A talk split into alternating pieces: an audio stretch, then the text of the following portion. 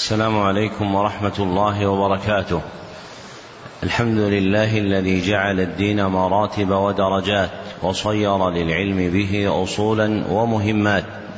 وأشهد أن لا إله إلا الله حقا وأشهد أن محمدا عبده ورسوله صدقا. اللهم صل على محمد وعلى آل محمد كما صليت على إبراهيم وعلى آل إبراهيم إنك حميد مجيد. اللهم بارك على محمد وعلى آل محمد كما باركت على إبراهيم وعلى آل إبراهيم إنك حميد مجيد. أما بعد فحدثني جماعة من الشيوخ وهو أول حديث سمعته منهم بإسناد كل إلى سفيان بن عيينة عن عمرو بن دينار عن أبي قابوس مولى عبد الله بن عمرو عن عبد الله بن عمرو بن العاص رضي الله عنهما قال قال رسول الله صلى الله عليه وسلم الراحمون يرحمهم الرحمن ارحموا من في الأرض يرحمكم من في السماء. ومن آكد الرحمة رحمة المعلمين بالمتعلمين في تلقينهم أحكام الدين وترقيتهم في منازل اليقين. ومن طرائق رحمتهم إيقافهم على مهمات العلم. بإقراء أصول المتون وتبيين مقاصدها الكلية ومعانيها الإجمالية ليستفتح بذلك المبتدئون تلقيهم ويجد فيه المتوسطون ما يذكرهم ويطلع منه المنتهون إلى تحقيق مسائل العلم. وهذا شرح الكتاب السادس من برنامج مهمات العلم في سنته الخامسة. خمس وثلاثين بعد الأربعمائة والألف وهو كتاب التوحيد الذي هو حق الله على العبيد لإمام الدعوة الإصلاحية في جزيرة العرب الشيخ محمد بن عبد الوهاب بن سليمان التميمي رحمه الله المتوفى سنة ست بعد المئتين والألف. نعم. الحمد لله رب العالمين وصلى الله وسلم على نبينا محمد وعلى آله وصحبه أجمعين. اللهم اغفر لشيخنا ولوالديه ولمشايخه وللمسلمين أجمعين. بأسانيدكم حفظكم الله تعالى إلى الإمام محمد بن عبد الوهاب رحمه الله تعالى أنه قال في كتابه كتاب التوحيد الذي هو حق الله على العبيد بسم الله الرحمن الرحيم الحمد لله وصلى الله على محمد وعلى آله وصحبه وسلم. كتاب التوحيد. مقصود الترجمة بيان وجوب التوحيد. بيان وجوب التوحيد. والمراد به أصالة توحيد الألوهية والعبادة. والمراد به أصالة توحيد الألوهية والعبادة. ومتعلقه أفعال العباد التي يتقربون بها. ومتعلقه أفعال العباد التي يتقربون بها وما سواه من أنواع التوحيد فهو تابع له وما سواه من أنواع التوحيد فهو تابع له. نعم.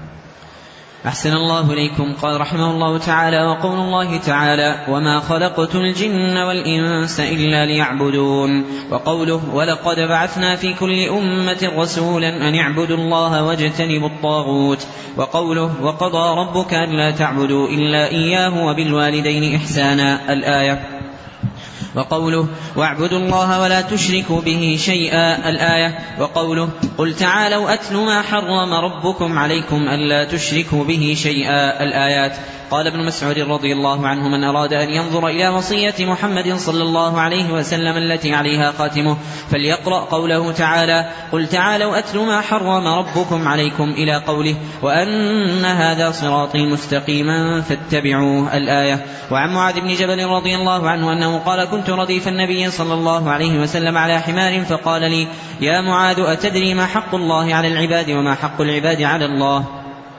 قلت الله ورسوله أعلم. قال حق الله على العباد أن يعبدوه ولا يشركوا به شيئا. وحق العباد على الله ألا يعذب من لا يشرك به شيئا. قلت يا رسول الله أفلا أبشر الناس؟ قال صلى الله عليه وسلم لا تبشرهم فيتكلوا. أخرجاه في الصحيحين. ذكر المصنف رحمه الله لتحقيق مقصود الترجمة سبعة أدلة. فالدليل الأول قوله تعالى وما خلقت الجن والإنس إلا ليعبدون ودلالته على مقصود الترجمة في قوله إلا ليعبدون فإن العبادة في الشرع تقع على معنيين فإن العبادة في الشرع تقع على معنيين أحدهما عام وهو امتثال خطاب الشرع المقترن بالحب والخضوع. أحدهما عام وهو امتثال خطاب الشرع المقترن بالحب والخضوع والآخر خاص وهو إفراد الله بالتوحيد والآخر خاص وهو إفراد الله بالتوحيد. والآية تبين الحكمة من خلق الجن والإنس أنها إقامة العبادة وما خلقوا له فهو واجب عليهم وما خلقوا له فهو واجب عليهم ويندرج في ذلك التوحيد في معنى العبادة العام ويندرج في ذلك التوحيد على معنى العبادة العام ويختص بها في معناها الخاص ويختص بها في معناها الخاص. والدليل الثاني قوله تعالى ولقد بعثنا في كل أمة رسولا الآية ودلالته على مقصود الترجمة من وجهين أحدهما في قوله تعالى أن اعبدوا الله فإنه أمر والأمر للإيجاب فإنه أمر والأمر للإيجاب فالعبادة واجبة وهي التوحيد في معناها الخاص فالعبادة واجبة وهي التوحيد في معناها الخاص وهو فرد من أفرادها في معناها العام. وهو فرد من أفرادها في معناها العام. فيكون التوحيد واجبا. فيكون التوحيد واجبا. والآخر في قوله واجتنبوا الطاغوت. أي باعدوه وحاذروه. أي باعدوه وحاذروه والطاغوت له معنيان. أحدهما خاص وهو الشيطان. فإن الطاغوت إذا أطلق ذكره في خطاب الشرع أريد به الشيطان والآخر عام. وأحسن ما قيل في حده قول ابن القيم في إعلام الموقعين ما تجاوز به العبد حده من معبود أو متبوع أو مطاع. والأمر بمجانبة الطاغوت والأمر بمجانبة الطاغوت أمر بتوحيد الله.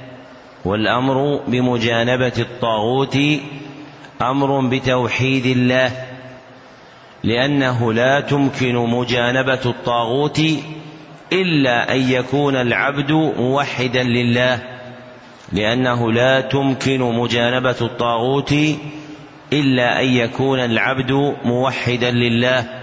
والدليل الثالث قوله تعالى وقضى ربك ألا تعبدوا إلا إياه.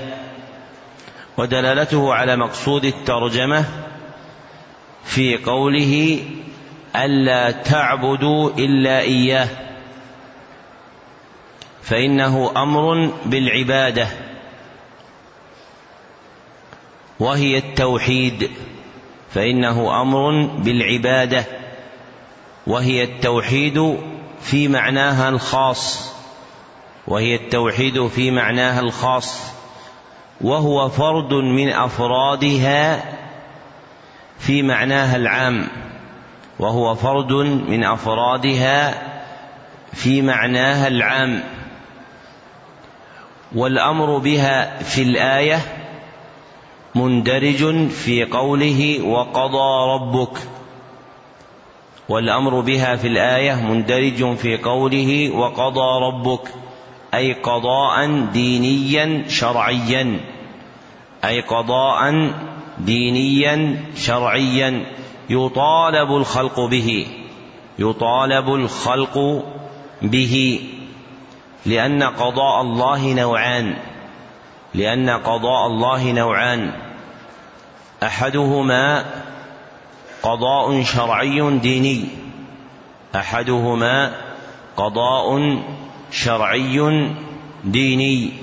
ومحله الشرع. ومنه الآية المذكورة. والآخر قضاء كوني قدري. قضاء كوني قدري. ومحله القدر. والدليل الرابع قوله تعالى واعبدوا الله ولا تشركوا به شيئا. ودلالته على مقصود الترجمة من وجهين.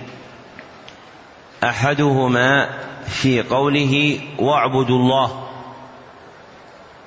لأن الأمر بالعبادة أمر بالتوحيد على ما تقدم بيانه لأن الأمر بالعبادة أمر بالتوحيد على ما تقدم بيانه والأمر للإيجاب فيكون التوحيد واجبا والأمر للإيجاب فيكون التوحيد واجبا.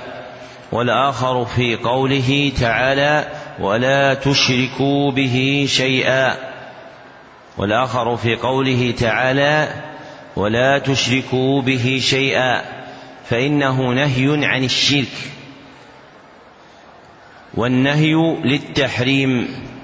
والنهي للتحريم. والنهي عنه أمر بمقابله وهو توحيد الله. والنهي عنه أمر بمقابله وهو توحيد الله. والدليل الخامس قوله تعالى قل تعالوا اتل ما حرم ربكم عليكم. الآية ودلالته على مقصود الترجمة في قوله ألا تشركوا به شيئا فإنه نهي عن الشرك فإنه نهي عن الشرك والنهي للتحريم والنهي عنه أمر بمقابله وهو توحيد الله والنهي عنه أمر بمقابله وهو توحيد الله فيكون التوحيد مأمورا به أمر إيجاب فيكون التوحيد مأمورا به أمر إيجاب والدليل السادس حديث ابن مسعود رضي الله عنه موقوفا عليه قال من أراد أن ينظر إلى وصية محمد صلى الله عليه وسلم. الحديث رواه الترمذي بإسناد صحيح ودلالته على مقصود الترجمة في جعل ما تضمنته الآيات من النهي عن الشرك والأمر بالتوحيد وصية محمد صلى الله عليه وسلم في جعله ما تضمنته الآيات من الأمر بالتوحيد والنهي عن الشرك وصية محمد صلى الله عليه وسلم والوصية اسم موضوع شرعا وعرفا لما يؤمر به على وجه التعظيم. والوصية اسم موضوع شرعا وعرفا لما يؤمر به على وجه التعظيم. فالمأمور الموصى به هنا الأمر فيه أمر إيجاب. فالمأمور الموصى به هنا الأمر فيه أمر إيجاب فيكون التوحيد واجبا.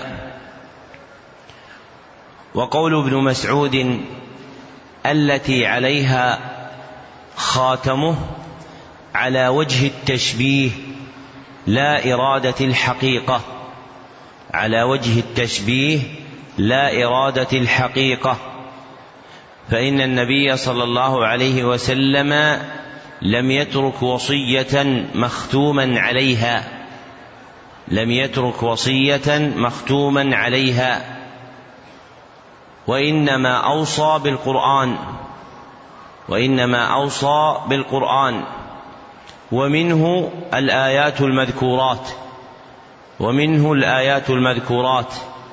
فكأنها بمنزلة الوصية التي تكتب ويختم عليها فكأنها بمنزلة الوصية التي تكتب ويختم عليها. والدليل السابع حديث معاذ بن جبل رضي الله عنه قال كنت رديف النبي صلى الله عليه وسلم. الحديث متفق عليه وهذا معنى قول المصنف أخرجاه في الصحيحين. يعني البخاري ومسلما ودلالته على مقصود الترجمة في قوله حق الله على العباد أن يعبدوه ولا يشركوا به شيئا ودلالته على مقصود الترجمة في قوله حق الله على العباد أن يعبدوه ولا يشركوا به شيئا على ما تقدم من بيان اشتمال العبادة على التوحيد على ما تقدم من بيان اشتمال العبادة على التوحيد. بل إنها تجيء في معناها الخاص ويراد بها التوحيد. بل إنها تجيء في معناها الخاص ويراد بها التوحيد. فقد جعل النبي صلى الله عليه وسلم التوحيد حق الله على العباد. فقد جعل النبي صلى الله عليه وسلم التوحيد حق الله على العباد. واسم الحق في عرف الشرع موضوع لما يؤمر به. واسم الحق في عرف الشرع موضوع لما يؤمر به. ذكره ابن القيم في بدائع الفوائد. ذكره ابن القيم في بدائع الفوائد. والأمير الصنعاني في بغية الآمل. والأمير الصنعاني في بغية الآمل. فمتى جعل الشرع شيئا حقا فهو مأمور به. فمتى جعل الشرع شيئا حقا فهو مأمور به. والأمر للإيجاب فيكون التوحيد واجبا. نعم. أحسن الله إليكم. قال رحمه الله تعالى فيه مسائل. الأولى الحكمة في خلق الجن والإنس. الثانية أن العبادة هي التوحيد لأن الخصومة فيه. الثالثة أن من لم يأت به لم يعبد الله تعالى ففيه معنى قوله ولا أنتم عابدون ما أعبد. قوله لأن الخصومة فيه أين؟ أي بين الأنبياء وأممهم. أي بين الأنبياء وأممهم. نعم. أحسن الله إليكم. قال رحمه الله الرابعة الحكمة في إرسال الرسل. الخامسة أن الرسالة عمت كل أمة. السادسة أن دين الأنبياء واحد. السابعة المسألة الكبيرة أن عبادة الله لا تحصل إلا بالكفر بالطاغوت ففيه معنى قوله تعالى فمن يكفر بالطاغوت ويؤمن بالله فقد استمسك بالعروة الوثقى الآية. الثامنة أن الطاغوت عام في كل ما عبد من دون الله. قوله الثامنة أن الطاغوت عام في كل ما عبد من دون الله أي بالنظر إلى فعل العابد. أي بالنظر إلى فعل العابد فإنه متجاوز به حده. فإنه متجاوز به حده. لأن العبادة حق لله. لأن العبادة حق لله. وجاعلها لغيره متجاوز حق الله عز وجل في من جعله له. وجاعلها لغيره متجاوز حق الله عز وجل متعد عليه في من جعلها له. فتكون الطاغوتية باعتبار فعل الفاعل لا باعتبار المعبود. فتكون الطاغوتية باعتبار فعل الفاعل لا باعتبار المعبود. فإنه ربما كان نبيا أو وليا صالحا. نعم. أحسن الله إليكم. قال رحمه الله تعالى التاسعة عظم شأن ثلاث الآيات المحكمات في سورة الأنعام عند السلف وفيها عشر مسائل أولها النهي عن الشرك. العاشرة الآيات المحكمات في سورة الإسراء وفيها ثمانية عشر مسألة. بدأها الله بقوله لا تجعل مع الله إلها آخر فتقعد مذموما مخذولا وختمها بقوله ولا تجعل مع الله إلها آخر فتلقى في جهنم ملوما مدحورا ونبهنا الله سبحانه على عظم شأن هذه المسائل بقوله ذلك مما أوحى إليك ربك من الحكمة الحادية عشرة آية سورة النساء التي تسمى آية الحقوق العشرة. بدأها الله تعالى بقوله واعبدوا الله ولا تشركوا به شيئا.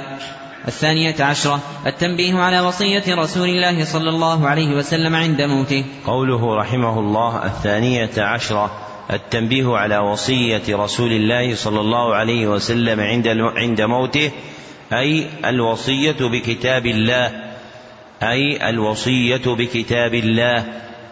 لأن النبي صلى الله عليه وسلم لم تحفظ عنه وصية مكتوبة مختومة. لأن النبي صلى الله عليه وسلم لم تحفظ عنه وصية مكتوبة مختومة. وأخبر عنه أصحابه رضي الله عنه بأشياء أوصى بها. كلها ترجع إلى القرآن. وأخبر عنه أصحابه رضي الله عنهم بأشياء أوصى بها كلها ترجع إلى القرآن. نعم. أحسن الله إليكم. قال رحمه الله تعالى الثالثة عشرة معرفة حق الله علينا. الرابعة عشرة معرفة حق العباد عليه إذا أدوا حقه. الخامسة عشرة أن هذه المسألة لا يعرفها أكثر الصحابة. السادسة قوله الخامسة عشرة أن هذه المسألة لا يعرفها أكثر الصحابة أي لا يعرفون فضل التوحيد المذكور في الحديث أي لا يعرفون فضل التوحيد المذكور في الحديث فهم جهلوا الجزاء ولم يجهلوا المأمور به فهم جهلوا الجزاء ولم يجهلوا المأمور به. نعم. أحسن الله إليكم. قال رحمه الله تعالى السادسة عشرة جواز كتمان العلم للمصلحة. السابعة عشرة استحباب بشارة المسلم بما يسره. الثامنة عشرة الخوف من الاتكال على سعة رحمة الله. التاسعة عشرة قول المسؤول عما لا يعلم الله ورسوله أعلم. قوله رحمه الله التاسعة عشرة قول المسؤول عما لا يعلم الله ورسوله أعلم. أي ولو بعد موته في الشرعيات دون القدريات أي ولو بعد موته في الشرعيات دون القدريات. فمتعلق العلم المذكور شيئان. فمتعلق العلم المذكور شيئان. أحدهما المسائل القدرية. أحدهما المسائل القدرية أي ما يقع من تصرفات المقادير في الكون أي ما يقع من تصرفات المقادير في الكون.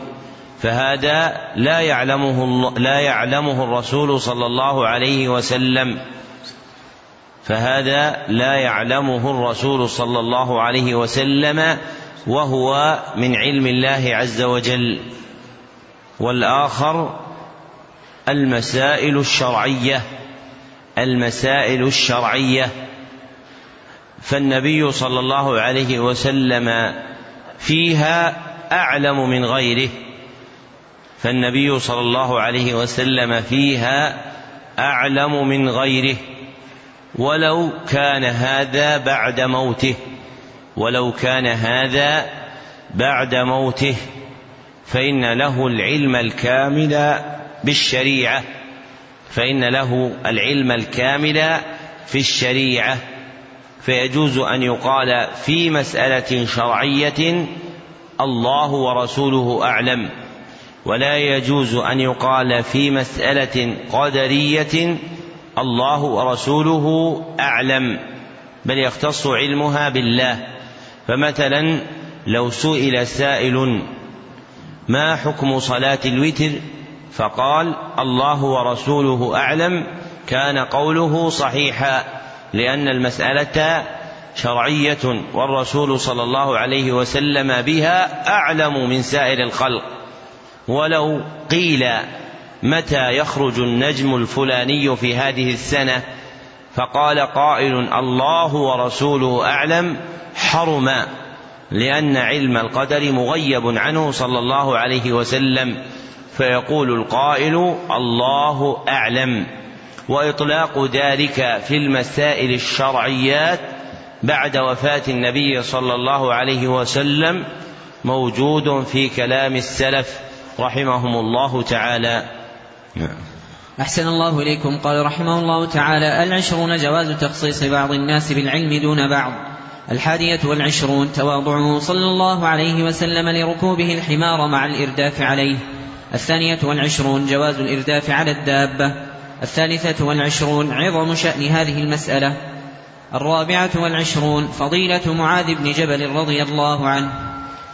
باب فضل التوحيد وما يكفر من الذنوب. مقصود الترجمة بيان فضل التوحيد وما يكفر من الذنوب.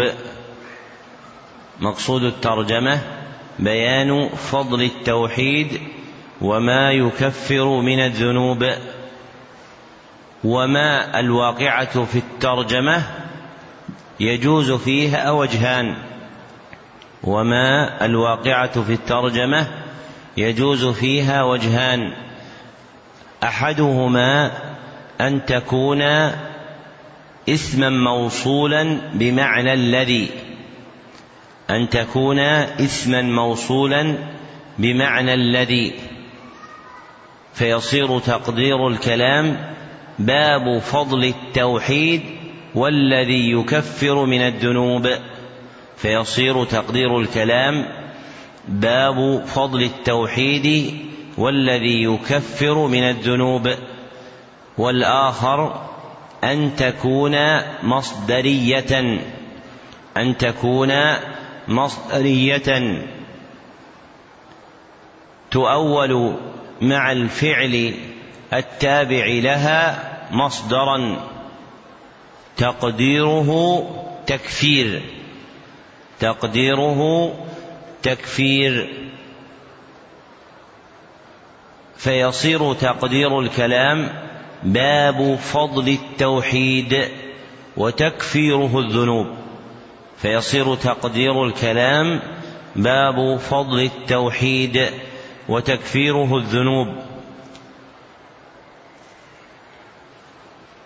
والوجه الثاني أولى والوجه الثاني أولى لئلا يتوهم أن من الذنوب شيء لا يكفره التوحيد لئلا يتوهم أن من الذنوب شيء لا يكفره التوحيد فالعموم فيه أقوى فالعموم فيه أقوى. والمراد بالتوحيد في الترجمة والمراد بالتوحيد في الترجمة توحيد العبادة. والمراد بالتوحيد في الترجمة توحيد العبادة. ذكره عبد الرحمن بن حسن في قرة عيون الموحدين. ذكره عبد الرحمن بن حسن في قرة عيون الموحدين. فتصير الترجمة في أولى الوجهين باب فضل توحيد العبادة وتكفيره الذنوب.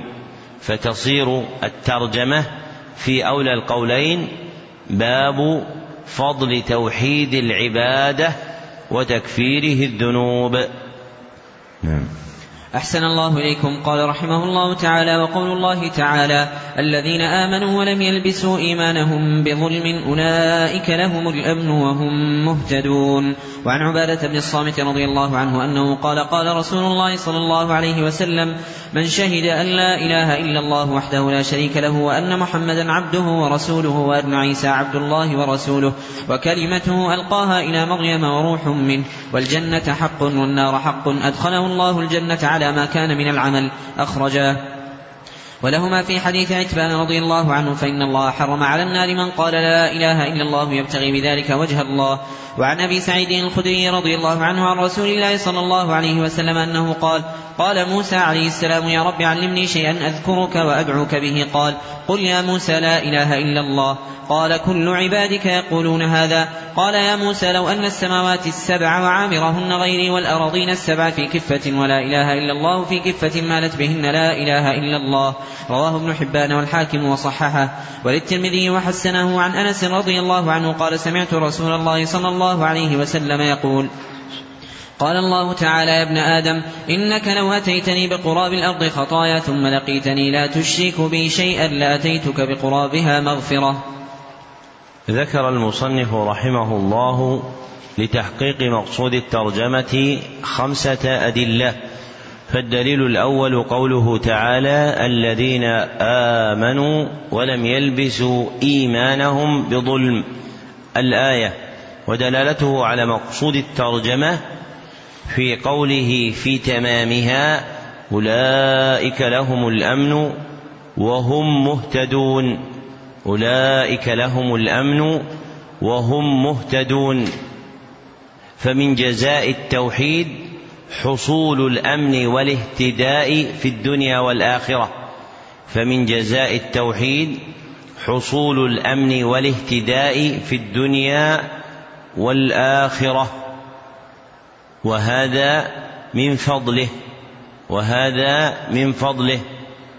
والتوحيد في الآية مذكور في قوله الذين آمنوا ولم يلبسوا إيمانهم بظلم أي بشرك.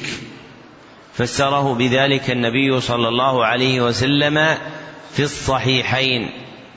فيصير معنى الآية الذين آمنوا بالله ولم يخلطوا إيمانهم بشرك وهذا وصف الموحدين فيكون جزاؤهم حصول الأمن والاهتداء في الدنيا والآخرة فهو من فضل التوحيد. والدليل الثاني حديث عبادة بن الصامت رضي الله عنه قال قال رسول الله صلى الله عليه وسلم من شهد أن لا إله إلا الله الحديث متفق عليه رواه البخاري ومسلم. وهذا معنى قولهم وهذا معنى قوله أخرجاه وتقدم أن الإطلاق المثنى في العزو عند المحدثين يراد به البخاري ومسلم فقولهم أخرجاه يريدون به البخاري ومسلما في كتابيهما. ودلالته على مقصود الترجمة في قوله أدخله الله الجنة على ما كان من العمل. أدخله الله الجنة على ما كان من العمل. أي على ما كان منه من صلاح أو فساد. أي على ما كان منه من صلاح أو فساد. إذا كان متصفا بالتوحيد. إذا كان متصفا بالتوحيد المشار إليه في أول الحديث بقوله من شهد أن لا إله إلا الله وحده لا شريك له المشار إليه في أول الحديث بقوله من شهد أن لا إله إلا الله وحده لا شريك له. فمصير الموحد على أي حال كان من الصلاح والفساد الجنة فمصير الموحد على أي حال من الصلاح أو الفساد كان الجنة. فمن فضل التوحيد أن مآل أهله الجنة. فمن فضل التوحيد أن مآل أهله الجنة. فلو قدر أن أحدهم له سيئات عوقب بها فأدخل النار فإنه لا يخلد في النار بل يخرجه منها توحيده. أما غير الموحد فإنه لو بلغت حسناته مبلغ جبال تهامة فإن تلك الحسنات لا تنفعه ويبقى في النار خالدا مخلدا. أجارنا الله وإياكم منها. والدليل الثالث حديث عتبان بن مالك حديث عتبان بن مالك رضي الله عنه أن النبي صلى الله عليه وسلم قال فإن الله حرم على النار الحديث متفق عليه رواه البخاري ومسلم وهما المرادان بقول المصنف ولهما على ما تقدم ذكر قاعدته. ودلالته على مقصود الترجمة في قوله فإن الله حرم على النار فإن الله حرم على النار فذكر جزاء ثم ذكر أهله فذكر جزاء ثم ذكر أهله فقال من قال لا إله إلا الله يبتغي بذلك وجه الله فذكر جزاء ثم ذكر أهله. فقال من قال لا إله إلا الله يبتغي بذلك وجه الله. وهذه حال الموحد وهذه حال الموحد. فمن فضل التوحيد أنه يحرم العبد على النار. فمن فضل التوحيد أنه يحرم العبد على النار. وتحريم التوحيد أهله على النار نوعان. وتحريم التوحيد أهله على النار نوعان. أحدهما تحريم دخول تحريم دخول وهذا حظ من كمل توحيده وهذا حظ من كمل توحيده. فإنه وإن كان له ذنوب يعفو الله عنه فإنه وإن كان له ذنوب يعفو الله عنه ويغفر له بتوحيده فيحرم عليه دخول النار فيحرم عليه دخول النار. والآخر تحريم خلود تحريم خلود. وهذا حظ من استحق من الموحدين التطهير بالنار. وهذا حظ من استحق من الموحدين التطهير بالنار بالنار بأن تكون له ذنوب يستحق المعاقبة عليها بأن تكون له ذنوب يستحق المعاقبة عليها فيدخل النار. لكن التوحيد يحرم عليه الخلود فيها. لكن التوحيد يحرم عليه الخلود فيها فلا يبقى خالدا فيها. بل يخرجه الله عز وجل منها ويدخله الجنة. والدليل الرابع حديث أبي سعيد الخدري رضي الله عنه عن رسول الله صلى الله عليه وسلم قال قال موسى عليه الصلاة والسلام يا رب الحديث رواه ابن حبان والحاكم في عزو المصنف رواه ابن حبان والحاكم في عزو المصنف. وإطلاق العزو إلى ابن حبان يراد به صحيحه. وإطلاق العزو إلى ابن حبان يراد به صحيحه. وإطلاق العزو إلى الحاكم يراد به كتابه المستدرك.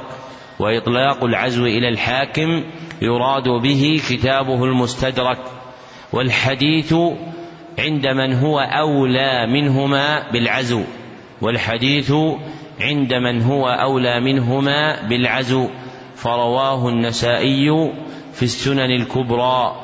فرواه النسائي في السنن الكبرى. وإسناده ضعيف.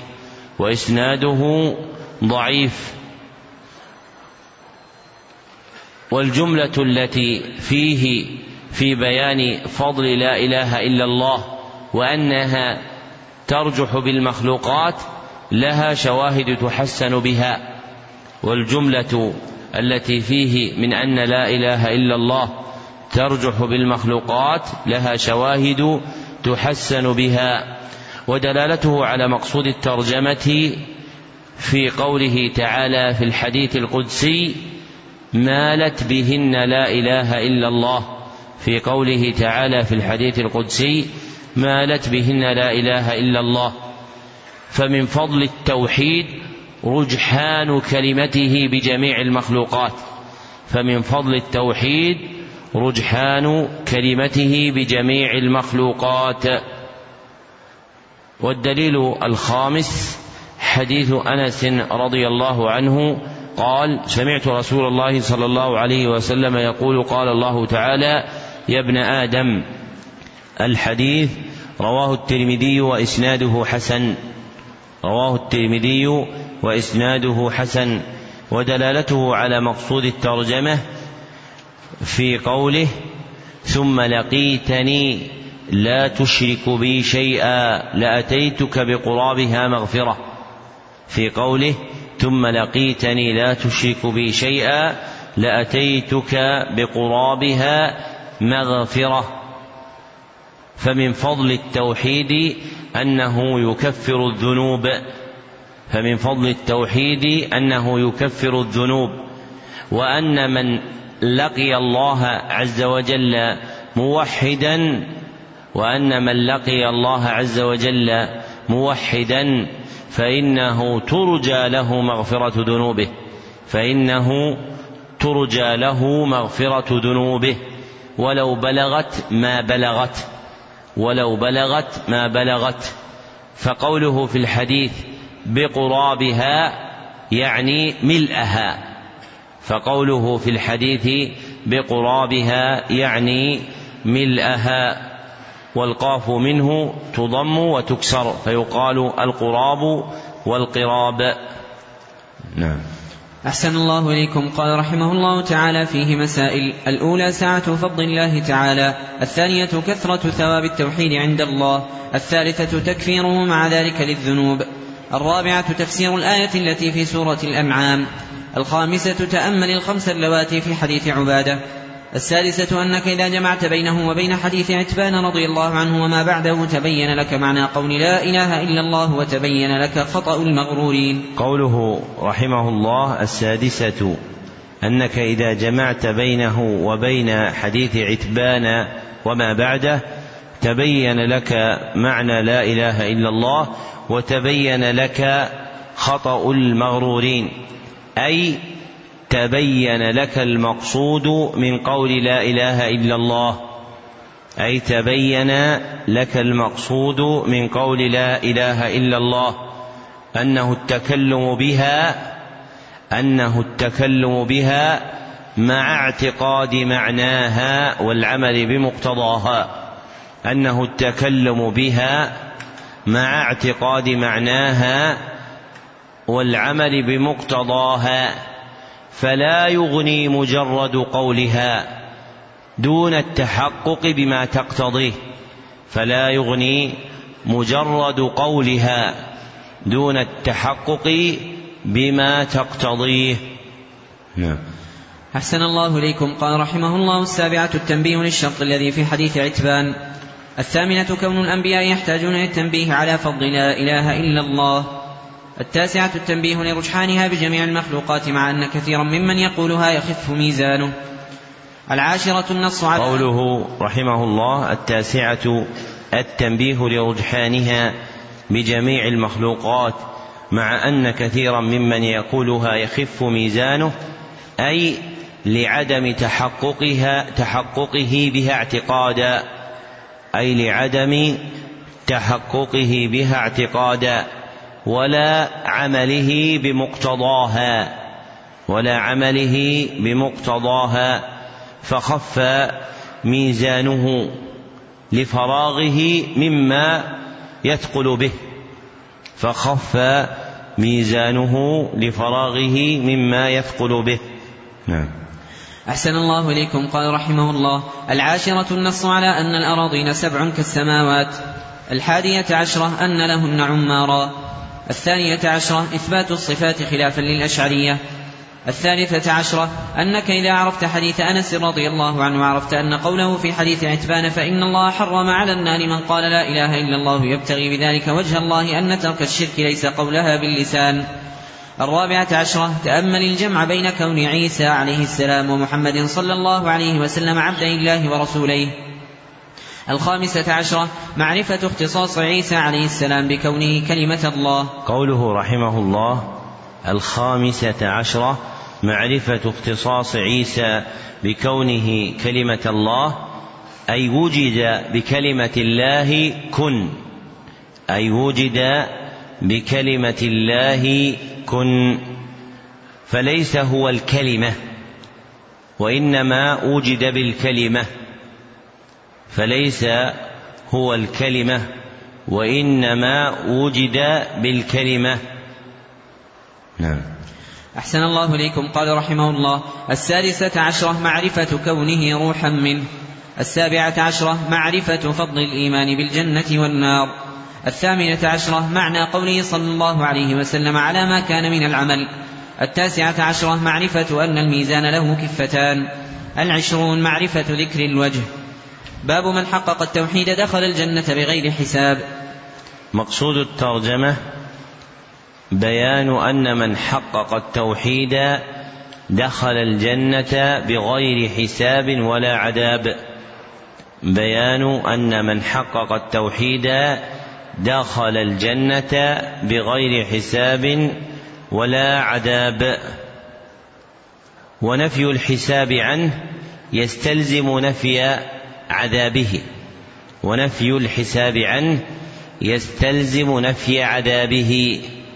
فإنه إذا ترك حسابه فأولى أن يكون متروكا عذابه. فإنه إذا ترك حسابه فأولى أن يكون متروكا عذابه. وهذا من فضل التوحيد. وهذا من فضل التوحيد. فهو من أفراد الترجمة المتقدمة.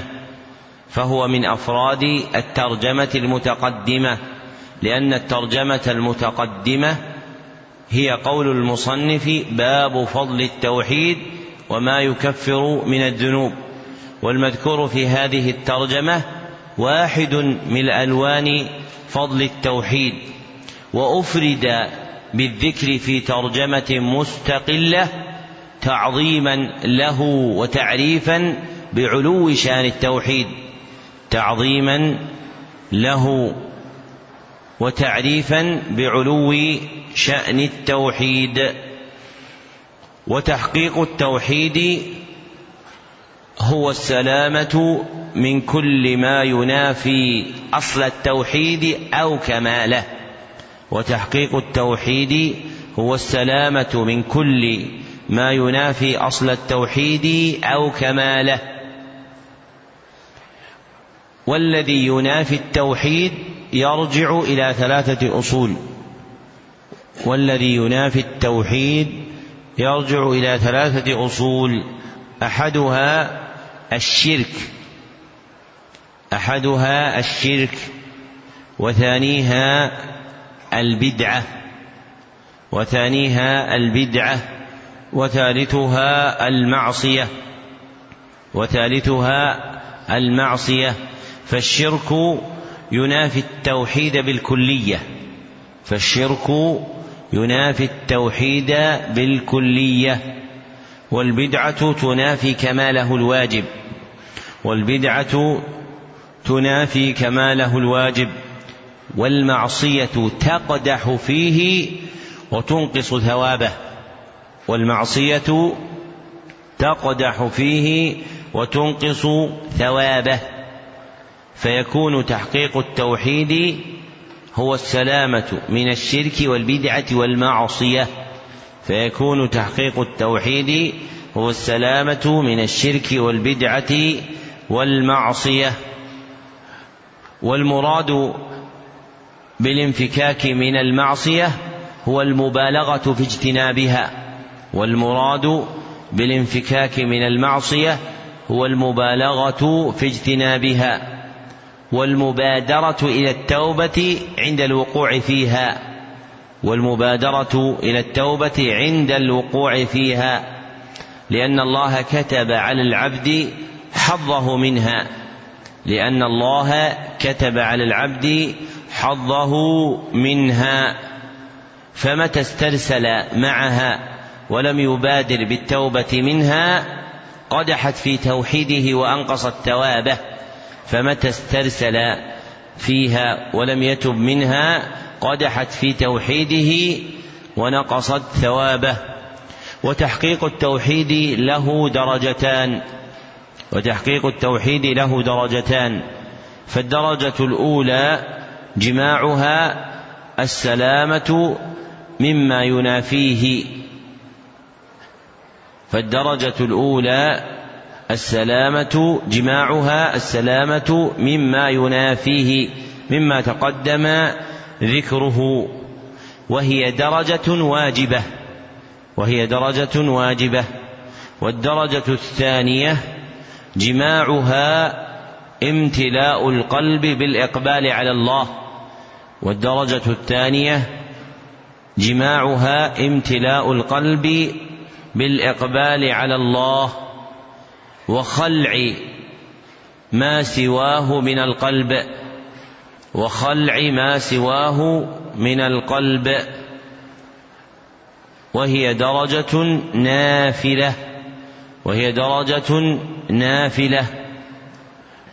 وأكثر تفاوت أهل التوحيد هو فيها وأكثر تفاوت أهل التوحيد هو فيها فإن عامة الموحدين العارفين التوحيد لا يباشرون الشرك ولا البدع ويبادرون بالتوبة من المعاصي لكن ما وراء ذلك من امتلاء القلوب بتوحيد الله عز وجل وكمال اللجاءة والتوكل عليه يقع فيه التفاوت بين أهل التوحيد وينبغي للعبد أن يجتهد في الوصول إلى هذه الرتبة العظيمة وأن تكون من شغله وهمه فإن كثيرا من الناس ينتهي وكدهم مع أنفسهم وجهادهم لها بأن يبتغي أحدهم أن يخلص نفسه من الشرك والبدعة والمعصية. وينزل بنفسه عن المرتبة العالية وهي أن يملأ قلبه بالإقبال على الله عز وجل فيقبل عليه إقبالا تاما محبة وخوفا ورجاء. فإن البلوغ هذه الرتبة يبلغ العبد ذرى الحياة الطيبة في الأولى والآخرة. فإن الموحدين وإن فاتتهم الحظوظ الظاهرة من الدنيا كالأموال والمراكب والقصور والرئاسات مستغنون بالله سبحانه وتعالى عن غيره وتجد, له وتجد لهم من كمال الحال وقوة النفس وانشراح الصدر وانفساحه بالنور ما لا تجده عند غيرهم. فهذه الرتبة العظيمة رتبة منيفة في توحيد الله عز وجل. بها يذوق المرء أعظم لذة الإيمان بأن لا يكون في قلبه أحد سوى الله سبحانه وتعالى. كما قال ابن القيم رحمه الله تعالى فأحسن فلواحد كن واحدا في واحد أعني طريق الحق والإيمان. فيتجرد العبد من رؤية غير الله سبحانه وتعالى. نسأل الله عز وجل أن يملأ قلوبنا بتوحيده والإقبال عليه. نعم. أحسن الله إليكم. قال رحمه الله تعالى وقول الله تعالى إن إبراهيم كان أمة قانتا لله حنيفا ولم يك من المشركين. وقال تعالى والذين هم بربهم لا يشركون. وعن حسين بن عبد الرحمن قال كنت عند سعيد بن جبير فقال أيكم رأى الكوكب الذي انقض البارحة؟ فقلت أنا. ثم قلت أما إني لم أكن في صلاة ولكني لدغت قال فما صنعت؟ قلت ارتقيت. قال فما حملك على ذلك؟ قلت حديث حدثناه الشعبي. قال وما حدثكم؟ قلت حدثنا عن بريدة بن الحصيب أنه قال لا رقية إلا من عين أو حمى. قال قد أحسن من انتهى إلى ما سمع. ولكن حدثنا ابن عباس رضي الله عنهما عن النبي صلى الله عليه وسلم أنه قال عرضت علي الأمم فرأيت النبي ومعه الرهط والنبي ومعه الرجل والرجلان. والنبي وليس معه أحد إذ رفع لي سواد عظيم فظننت أنهم أمتي. فقيل لي هذا موسى وقومه فنظرت فإذا سواد عظيم. فقيل لي هذه أمتك ومعهم سبعون ألفا يدخلون الجنة بغير حساب ولا عذاب. ثم نهض فدخل منزله فخاض الناس في أولئك فقال بعضهم فلعلهم الذين صحبوا رسول الله صلى الله عليه وسلم. وقال بعضهم فلعلهم الذين ولدوا في الإسلام فلم يشركوا بالله شيئا. وذكروا أشياء فخرج عليهم رسول الله صلى الله عليه وسلم فأخبروه فقال هم الذين لا يسترقون ولا يكتمون ولا يتطيرون وعلى ربهم يتوكلون. فقام عكاشة بن محصن رضي الله عنه فقال يا رسول الله ادعو الله أن يجعلني منهم فقال أنت منهم. ثم قام رجل آخر فقال ادعو الله أن يجعلني منهم فقال سبقك بها عكاشة. ذكر المصنف رحمه الله لتحقيق مقصود الترجمة ثلاثة أدلة. فالدليل الأول قوله تعالى إن إبراهيم كان أمة قانتا لله.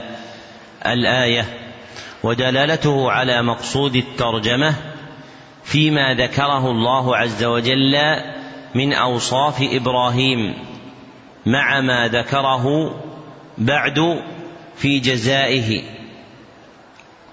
ودلالته على مقصود الترجمة ما ذكره الله عز وجل في أوصاف إبراهيم مع ما ذكره بعد في جزائه في قوله وإنه في الآخرة لمن الصالحين في قوله وإنه في الآخرة لمن الصالحين فذكر أوصاف إبراهيم دال على تحقيقه التوحيد فذكر أوصاف إبراهيم دال على تحقيقه التوحيد وجزاؤه وإنه في الآخرة لمن الصالحين دال على دخوله الجنة بغير حساب ولا عذاب.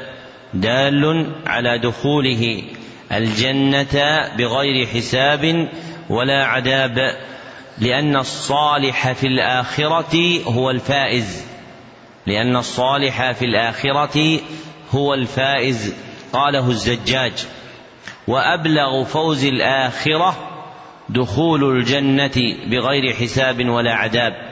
وأبلغ فوز الآخرة دخول الجنة بغير حساب ولا عذاب. والدليل الثاني قوله تعالى والذين هم بربهم لا يشركون. ودلالته على مقصود الترجمة في مدح المؤمنين بهذا. ودلالته على مقصود الترجمة في مدح المؤمنين بهذا مع قوله بعدها في حقهم مع قوله بعدها في حقهم أولئك يسارعون في الخيرات وهم لها سابقون. أولئك يسارعون في الخيرات وهم لها سابقون. فذكر الله عز وجل وصفهم بتحقيق التوحيد. فذكر الله عز وجل وصفهم بتحقيق التوحيد ثم ذكر جزاءهم بحصول سبقهم ثم ذكر جزاءهم بحصول سبقهم وأعظم السبق هو دخول الجنة بغير حساب ولا عذاب وأبلغ السبق هو دخول الجنة بغير حساب ولا عذاب. والدليل الثالث حديث ابن عباس رضي الله عنهما الطويل. وهو حديث متفق عليه ودلالته على مقصود الترجمة في قوله ومعهم سبعون ألفا يدخلون الجنة بغير حساب ولا عذاب ودلالته على مقصود الترجمة في قوله ومعهم سبعون ألفا يدخلون الجنة بغير حساب ولا عذاب وهذا صريح فيما ترجم به المصنف وهذا صريح فيما ترجم به المصنف. والجزاء الذي حازوه مرتب على ما اتصفوا به من تحقيق التوحيد والجزاء الذي حازوه مرتب على ما اتصفوا به من التوحيد. المذكور في قوله هم الذين لا يسترقون ولا يكتوون ولا يتطيرون وعلى ربهم يتوكلون.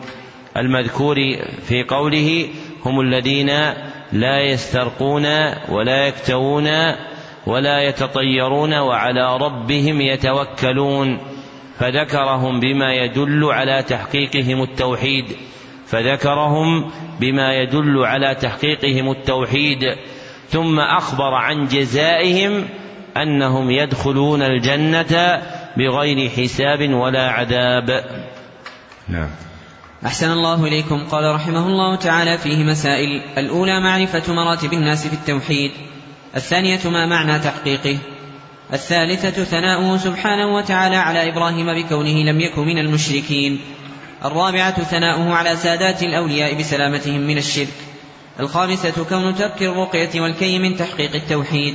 قوله رحمه الله الخامسة كون ترك الرقية والكي من تحقيق التوحيد أي ترك طلبها لا ترك فعلها.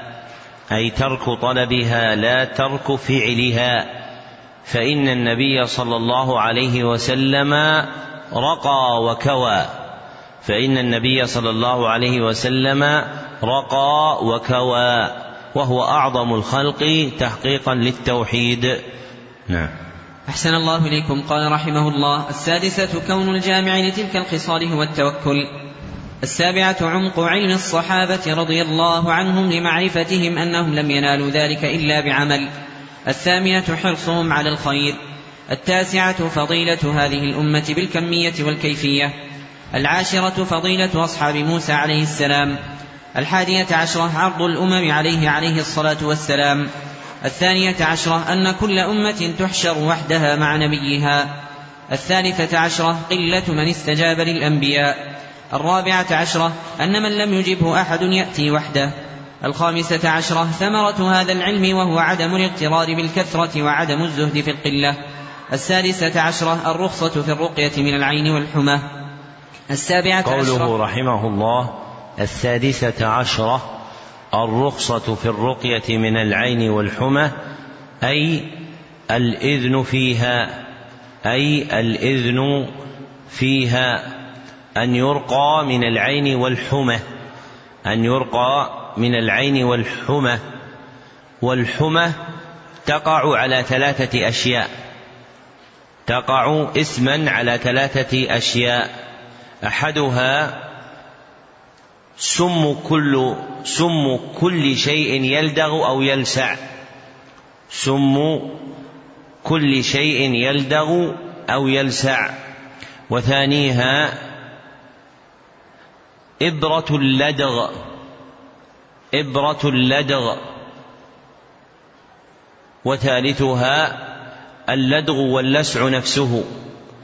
اللدغ واللسع نفسه. وهذه الثلاثة متلازمة.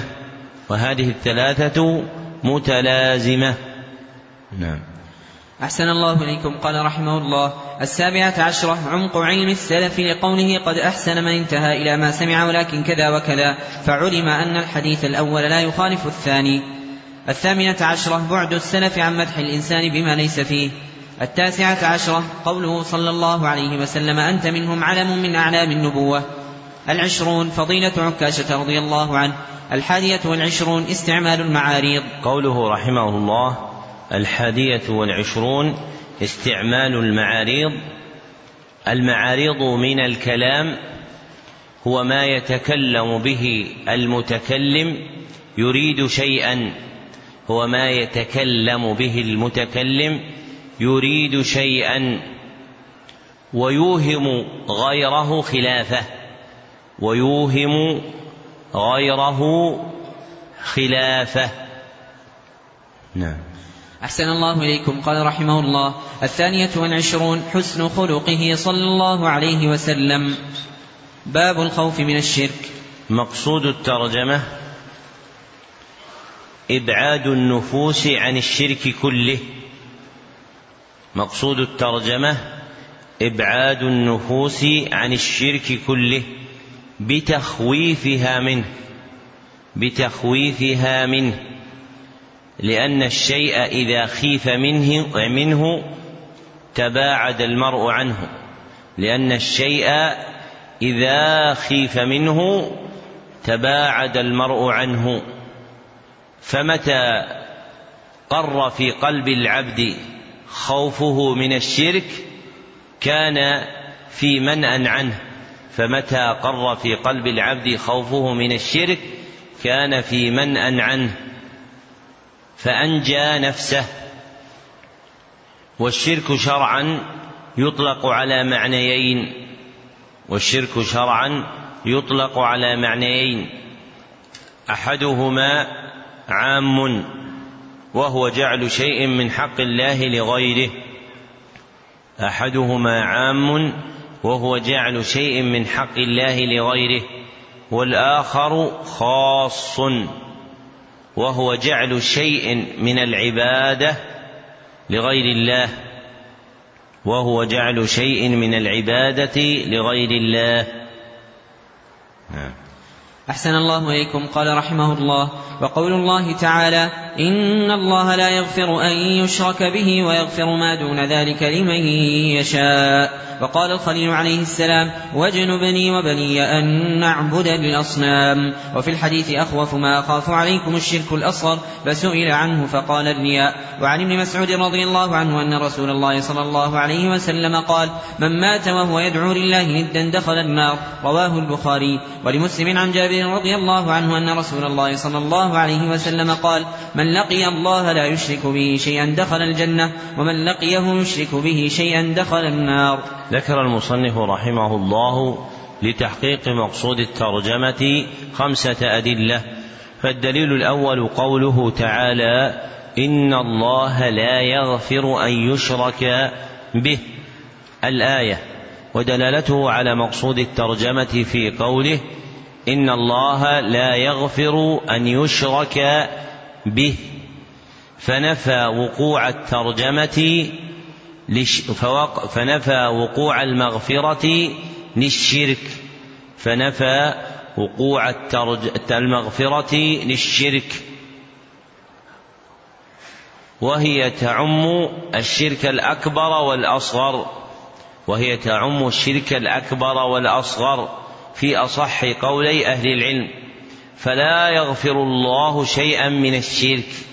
فلا يغفر الله شيئا من الشرك. واستفيد هذا العموم من أن الفعل المضارع يسبك مع أن مصدرا. واستفيد هذا العموم من أن الفعل المضارع يشرك مع أن يسبك مصدرا. تقديره شركا. فيصير الكلام إن الله لا يغفر شركا به. فيصير الكلام إن الله لا يغفر شركا به. فتكون كلمة شركا نكرة في سياق النفي.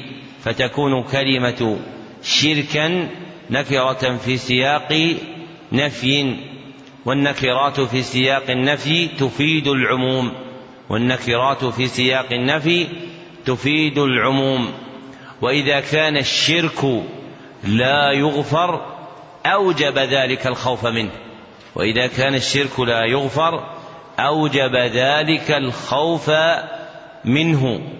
لأن العبد ينبغي أن يحذر كل ما يخاف سوء عاقبته عند الله. وأعظم شيء تخشى سوء عاقبته الشرك لأن الله عز وجل لا يغفره أبدا ففيه الخوف من الشرك والحذر عنه. والدليل الثاني والحذر منه والدليل الثاني قوله تعالى وجنوبني وبني أن نعبد الأصنام ودلالته على مقصود الترجمة في كون الداعي به هو إبراهيم عليه الصلاة والسلام. في كون الداعي به هو إبراهيم عليه الصلاة والسلام. وهو إمام الحنفاء. وهو إمام الحنفاء. وله مع الشرك وأهله صولة وجولة. وله مع الشرك وأهله صولة وجولة. فدعا الله عز وجل بهذا الدعاء. فدعا الله عز وجل بهذا الدعاء سائلا إياه أن يباعده وأولاده من الشرك. سائلا إياه أن يباعده وأولاده من الشرك. وإذا كان هذا قول إبراهيم عليه الصلاة والسلام وخوفه فإن غيره أولى بالدعاء والخوف. وإذا كان هذا هو دعاء إبراهيم وخوفه فإن غيره أولى بالدعاء والخوف فإنه دعا خائفا غائلة الشرك أن تلحقه وتدركه وتدرك أبناءه فالتمس من ربه أن يباعده عن عبادة الأصنام التي هي الوقوع في الشرك. وإذا كانت هذه حاله هو فإن حالنا نحن أولى. قال إبراهيم التيمي من يأمن البلاء بعد إبراهيم؟ قال إبراهيم التيمي أحد التابعين من يأمن البلاء بعد إبراهيم؟ رواه ابن جرير وابن أبي حاتم في تفسيريهما. أي فلا يأمن المؤمن العاقل الحصيف على نفسه أن يقع في الشرك ودوام الحذر مما يخاف يجعل العبد في مأمن.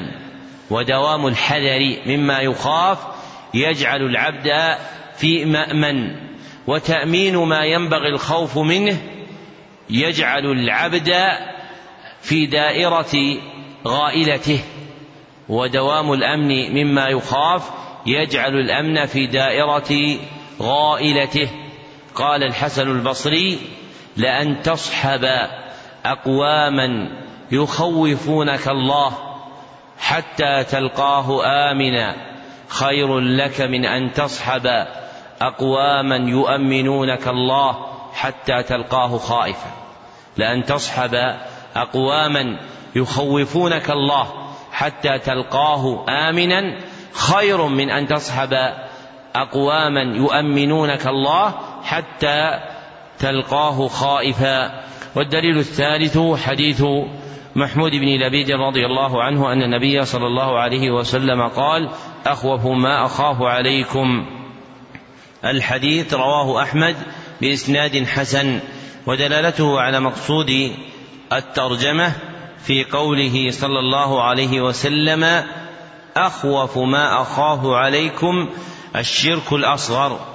أي أشد ما أخاف عليكم الشرك الأصغر وهو مطابق لما ترجم به المصنف وهو مطابق لما ترجم به المصنف ففيه الخوف من الشرك ففيه الخوف من الشرك. والشرك الأصغر هو جعل شيء من حق الله لغيره يزول به كمال الإيمان هو جعل شيء من حق الله لغيره يزول به كمال الإيمان. أي متى ارتكبه العبد زال عنه كمال الإيمان. والمراد بكمال الإيمان المنفي عنه هو كماله الواجب والمراد بكمال الإيمان المنفي عنه هو كماله الواجب لأنه المعهود عند الإطلاق في عرف العلماء لأنه المعهود عند الإطلاق في عرف العلماء. فمتى ذكروا كمال الإيمان؟ فيريدون كمال الإيمان الواجب وإذا أرادوا المستحب قيدوه. فقالوا كمال الإيمان المستحب. وسبق أن ذكرت لكم أن قسمة الشرك إلى أكبر وأصغر هي قسمة له باعتبار إيش؟ باعتبار قدره. ذكرناها أين؟ لا لا في كتاب قريب ذكرناه. في شرح القواعد الأربع. في شرح القواعد الأربع.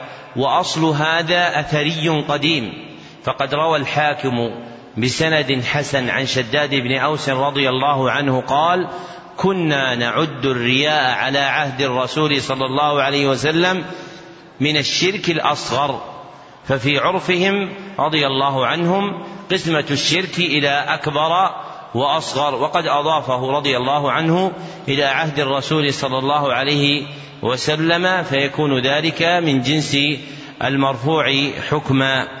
والدليل الرابع حديث ابن مسعود رضي الله عنه أن رسول الله صلى الله عليه وسلم قال من مات وهو يدعو لله ندا. الحديث رواه البخاري. ودلالته على مقصود الترجمة في قوله دخل النار. ودلالته على مقصود الترجمة في قوله دخل النار. وما كان موجبا دخول النار وجب الخوف منه. وما كان موجبا دخول النار وجب الخوف منه. وموجب دخول النار هنا الشرك. وموجب دخول النار هنا الشرك فيجب الخوف منه. وإدخال الشرك العبد إلى النار نوعان. وإدخال الشرك العبد إلى النار نوعان. أحدهما إدخال تأميد. إدخال تأميد. أي إلى أمد منقطع. أي إلى أمد منقطع. وهذا في حق من أصاب شركا أصغر لم يغفر له. وهذا في حق من أصاب شركا أصغر لم يغفر له. فجعل في كفة سيئاته. فجعل في كفة سيئاته ورجحت السيئات بميزانه ورجحت السيئات بميزانه فيدخل النار فيدخل النار ويكون دخوله إلى أمد فإنه يخرج منها بعد ويكون دخوله إلى أمد فإنه يخرج منها بعد لأن الشرك الأصغر لا يوجب الخلود في النار كما تقدم ذكره. والآخر إدخال تأبيد. والآخر إدخال تأبيد. وهذا جزاء من تلطخ بالشرك الأكبر. وهذا جزاء من تلطخ بالشرك الأكبر. فإن شركه يدخله النار ثم لا يخرج منها فإن شركه يدخله النار ثم لا يخرج منها. والدليل الخامس حديث جابر رضي الله عنه أن رسول الله صلى الله عليه وسلم قال من لقي الله لا يشرك به شيئا الحديث رواه مسلم. ودلالته على مقصود الترجمة في قوله صلى الله عليه وسلم ومن لقيه يشرك به شيئا دخل النار في قوله صلى الله عليه وسلم ومن لقيه يشرك به شيئا دخل النار ففيه أن الشرك يوجب دخول النار ففيه أن الشرك يوجب دخول النار وما أوجب دخول النار وجب الخوف منه وما أوجب دخول النار وجب الخوف منه فيجب الخوف من الشرك. نعم. أحسن الله إليكم. قال رحمه الله تعالى فيه مسائل. الأولى الخوف من الشرك. الثانية أن الرياء من الشرك. الثالثة أنه من الشرك الأصغر. الرابعة أنه أخوف ما يخاف منه على الصالحين. الخامسة قرب الجنة والنار. السادسة الجمع بين قربهما في حديث واحد. السابعة أنه من لقيه يشرك به شيئا دخل النار ولو كان من أعبد الناس. الثامنة المسألة العظيمة سؤال الخليل عليه السلام له ولبنيه وقاية عبادة الأصنام. التاسعة اعتباره بحال الأكثر قوله تعالى رب إنهن أضلن كثيرا من الناس العاشرة فيه تفسير لا إله إلا الله كما ذكره البخاري رحمه الله. الحادية عشرة فضيلة من سلم من الشرك. باب الدعاء إلى شهادة أن لا إله إلا الله. مقصود الترجمة بيان وجوب الدعوة إلى التوحيد. بيان وجوب الدعوة إلى التوحيد. فأصل الدعاء هو الطلب. فأصل الدعاء هو الطلب. وأشير إلى التوحيد بقوله شهادة أن لا إله إلا الله. وأشير إلى التوحيد بقوله شهادة أن لا إله إلا الله لأنها كلمته التي تدل عليه لأنها كلمته التي تدل عليه. نعم. أحسن الله إليكم. قال رحمه الله تعالى وقول الله تعالى قل هذه سبيلي أدعو إلى الله على بصيرة أنا ومن اتبعني الآية. عن ابن عباس رضي الله عنهما أن رسول الله صلى الله عليه وسلم لما بعث معاذا إلى اليمن قال له إنك تأتي قوما من أهل الكتاب فليكن أول ما تدعوهم إليه شهادة أن لا إله إلا الله وفي رواية إلى أن يوحدوا الله. فإنهم أطاعوك لذلك فأعلمهم أن الله افترض عليهم خمس صلوات في كل يوم وليلة. فإنهم أطاعوك لذلك فأعلمهم أن الله افترض عليهم صدقة تؤخذ من أغنيائهم فترد على فقرائهم. فإنهم أطاعوك لذلك فإياك وكرائم أموالهم واتق دعوة المظلوم فإنه ليس بينها وبين الله حجاب. أخرجاه. ولهما عن سهل بن سعد رضي الله عنه أن رسول الله صلى الله عليه وسلم قال يوم خيبر لأعطين الراية غدا رجلا يحب الله ورسوله ويحبه الله ورسوله يفتح الله على يديه. فبات الناس يدوكون ليلتهم أيهم يعطاها. فلما أصبحوا غدوا على رسول الله صلى الله عليه وسلم كلهم يرجو أن يعطاها فقال أين علي بن أبي طالب فقيل هو يشتكي عينيه فأرسلوا إليه فأتي به فبصق في عينيه ودعا له فبرأ كأن لم يكن به وجع. فأعطاه الراية فقال انفذ على رسلك حتى تنزل بساحتهم ثم ادعوهم إلى الإسلام وأخبرهم بما يجب عليهم من حق الله تعالى فيه. فوالله لأن يهدي الله بك رجلا واحدا خير لك من حمر النعم يدوكون أن يخوضون. ذكر المصنف رحمه الله لتحقيق مقصود الترجمة ثلاثة أدلة. فالدليل الأول قوله تعالى قل هذه سبيلي أدعو إلى الله. الآية ودلالته على مقصود الترجمة من وجهين. أحدهما في قوله قل هذه سبيلي أي سبيل محمد صلى الله عليه وسلم. والسبيل التي كان والسبيل التي كان عليها هي الدعوة إلى التوحيد. والسبيل التي كان عليها هي الدعوة إلى التوحيد. فيجب على العبد أن يلزمها. فيجب على العبد أن يلزمها متبعا الرسول صلى الله عليه وسلم. والآخر في قوله أدعو إلى الله على بصيرة. والآخر في قوله أدعو إلى الله على بصيرة فإن البصيرة تستلزم الدعوة إلى التوحيد فإن البصيرة تستلزم الدعوة إلى التوحيد. فلا بصيرة في دعوة تهمل التوحيد وتخمد ذكره فلا بصيرة في دعوة تهمل التوحيد وتخمد ذكره. والدليل الثاني حديث ابن عباس رضي الله عنهما في بعث معاذ رضي الله عنه إلى اليمن وهو حديث متفق عليه. أخرجه البخاري ومسلم فقوله أخرجاه يفسر بهذا كما تقدم. ودلالته على مقصود الترجمة في قوله فليكن أول ما تدعوهم إليه شهادة أن لا إله إلا الله وفي رواية إلى أن يوحدوا الله فأمره بأن يجعل أول دعوته توحيد الله فأمره أن يجعل أول دعوته توحيد الله فالدعوة إلى التوحيد واجبة فالدعوة إلى التوحيد واجبة. وهي أهم المهمات وأولى الأولويات. وهذا شيء دل عليه القرآن والسنة. وهذا شيء دل عليه القرآن والسنة.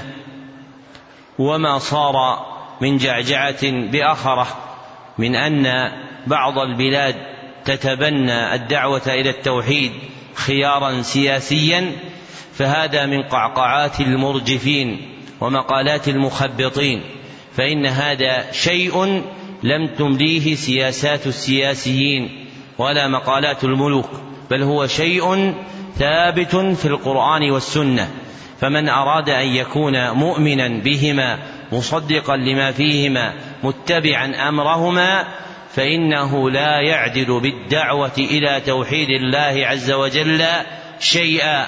لأن التوحيد هو حق الله عز وجل وإذا كان المرء يعظم الدعوة لحقه نفسه أو لدع أو لحق من يعظمه من الخلق فإن الدعوة إلى التوحيد أولى بالتعظيم لأنها حق الله سبحانه وتعالى. فينبغي أن لا يزيغ المرء نفسه بالالتفات إلى مثل هذه المقالات.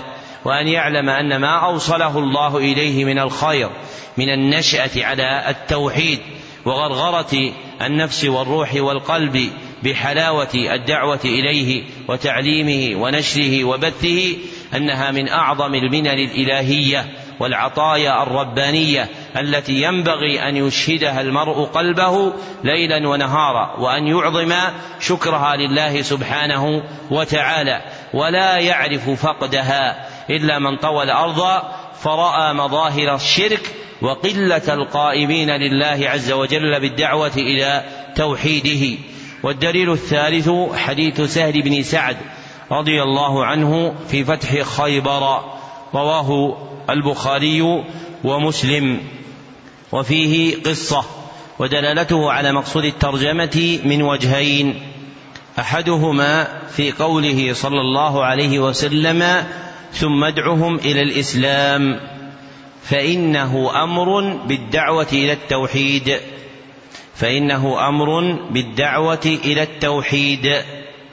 لأن حقيقة الإسلام هي الاستسلام لله بالتوحيد كما تقدم. لأن حقيقة الإسلام هي الاستسلام لله بالتوحيد كما تقدم. فتكون الدعوة إلى التوحيد واجبة. والآخر في قوله وأخبرهم بما يجب عليهم من حق الله تعالى فيه. والآخر في قوله وأخبرهم بما يجب عليهم في حق من حق الله تعالى فيه يعني في الإسلام. وأعظم حق الله تعالى في الإسلام توحيده.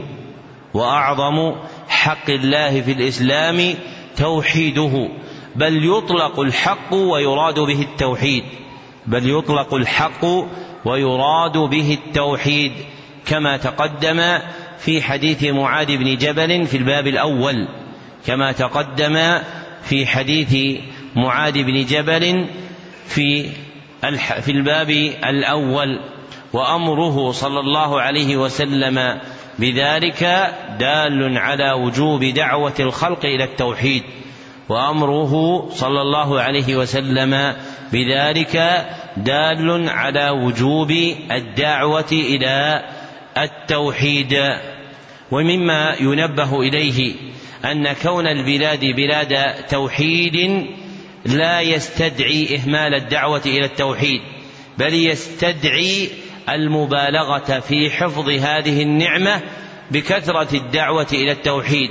لأن من مكائد الشيطان وحبائله لأن من مكائد الشيطان وحبائله أن يزين للناس ترك الدعوة إلى التوحيد إخلادا إلى كون بلادهم بلاد توحيد. فيبث هو وأولياءه هو وأولياؤه سمومهم وشبهاتهم حتى يلبس على الناس أمر توحيدهم. فينبغي أن يكون ذلك حاديا إلى الإمعان في دعوة الناس إلى توحيد الله عز وجل امتثالا لهديه صلى الله عليه وسلم. فإنه قام وقعد وأبدى وأعاد في دعوة الناس إلى التوحيد في مكة. فلما صار إلى المدينة بقي على ذلك حتى توفاه الله عز وجل.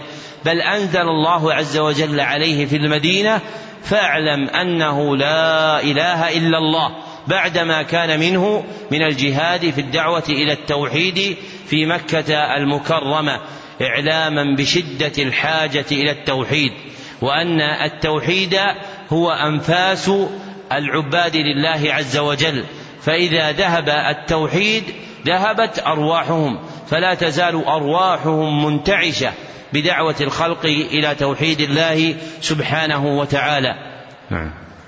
أحسن الله إليكم. قال رحمه الله تعالى فيه مسائل. الأولى أن الدعوة إلى الله طريق من اتبع رسول الله صلى الله عليه وسلم. الثانية التنبيه على الإخلاص لأن كثيرا من الناس لو دعا إلى الحق فهو يدعو إلى نفسه. الثالثة أن البصيرة من الفرائض. الرابعة من دلائل حسن التوحيد كونه تنزيها لله تعالى عن المسبة.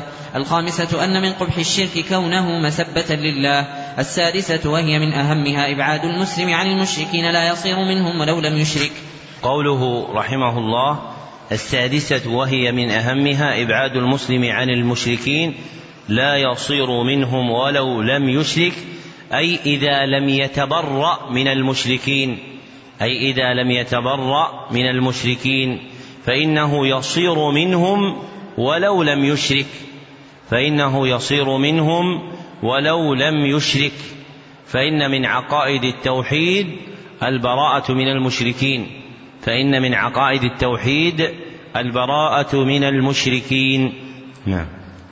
أحسن الله إليكم. قال رحمه الله السابعة كون التوحيد أول واجب الثامنة أنه يبدأ به قبل كل شيء حتى الصلاة التاسعة أن معنى أن يوحد الله معنى شهادة أن لا إله إلا الله العاشرة أن الإنسان قد يكون من أهل الكتاب وهو لا يعرفها أو يعرفها ولا يعمل بها. قوله رحمه الله العاشرة أن الإنسان قد يكون من أهل الكتاب وهو لا يعرفها. أو يعرفها ولا يعمل بها لأن النبي صلى الله عليه وسلم أمر معاذا أن يدعو إليها أهل كتاب.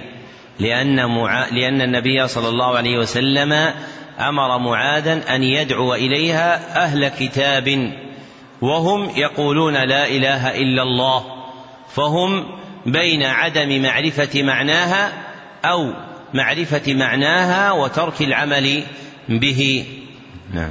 أحسن الله إليكم. قال رحمه الله الحادية عشرة التنبيه على التعليم بالتدريج.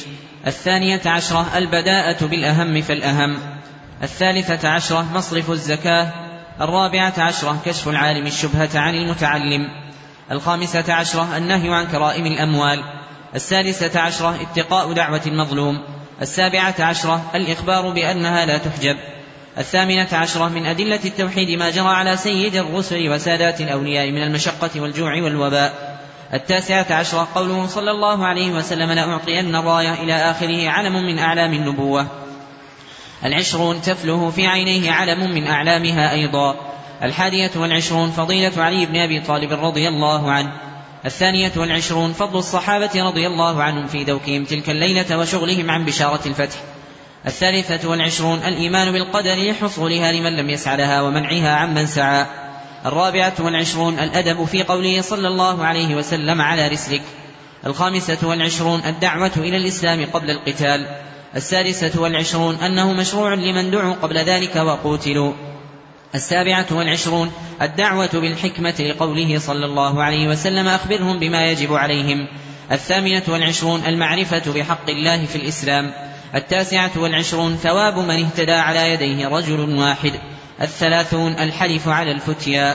وهذا آخر هذا المجلس وأنبه إلى أنه الكتاب الخامس في ضمن دروس هذا البرنامج. ونستكمل بقيته بعد صلاة المغرب بإذن الله تعالى. الحمد لله رب العالمين صلى الله وسلم على عبده ورسوله وصحبه وآله أجمعين.